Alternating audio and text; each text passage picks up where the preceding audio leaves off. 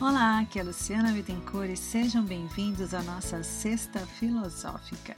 Sexta-feira é o dia que a gente vai sortear um tema que a equipe do Give Me Voice preparou e filosofar sobre ele. Difícil definir em uma simples sentença o que é filosofia. Afinal, quando se trata do pensamento humano, tudo é subjetivo e aberto a interpretações. Mas o importante é sabermos que, entre tantas coisas, ela é também uma atividade que coloca questões em jogo, respondendo a cada pergunta com uma nova pergunta, o que, consequentemente, faz o pensamento manter-se sempre em movimento. Platão, um dos maiores filósofos de todos os tempos, declarou que a filosofia é um presente que os deuses deram aos mortais, o que é uma referência à capacidade do homem de raciocinar sobre o mundo e a vida. E o nosso tema de hoje é discurso de ódio.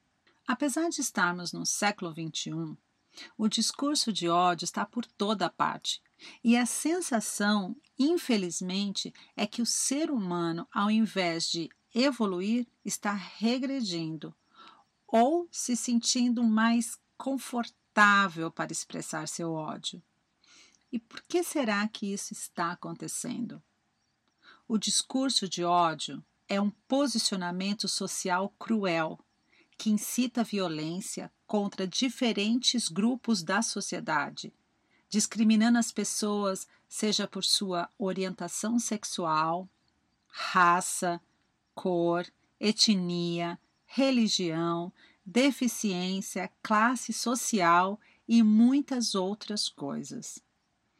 Essas situações são consideradas crimes no Brasil. Mas será que isso tem sido realmente respeitado? E eu te pergunto: o que você está fazendo para evitar isso? Que contribuição você está dando ou sendo para mudar esse cenário?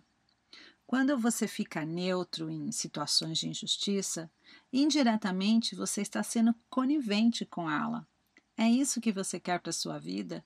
Fazer parte de um grupo de pessoas que não contribuem para um mundo melhor? Todas as pessoas têm o direito de ser o que quiserem ser e a nós cabe a obrigação de respeitar e entender que ser diferente é normal. Se informe antes de propagar mentiras. Pergunte, leia, faça suas pesquisas e saiba que o mundo não gira em torno de você, de mim, dos nossos vizinhos e que nenhuma atitude é para te provocar, as pessoas simplesmente são diferentes, únicas, e tudo bem se você não gosta, mas está péssimo se você não respeita. Você não precisa de muito para fazer sua parte. Basta entender que tudo na vida é um interessante ponto de vista. O que você está fazendo hoje para ser um ser humano melhor?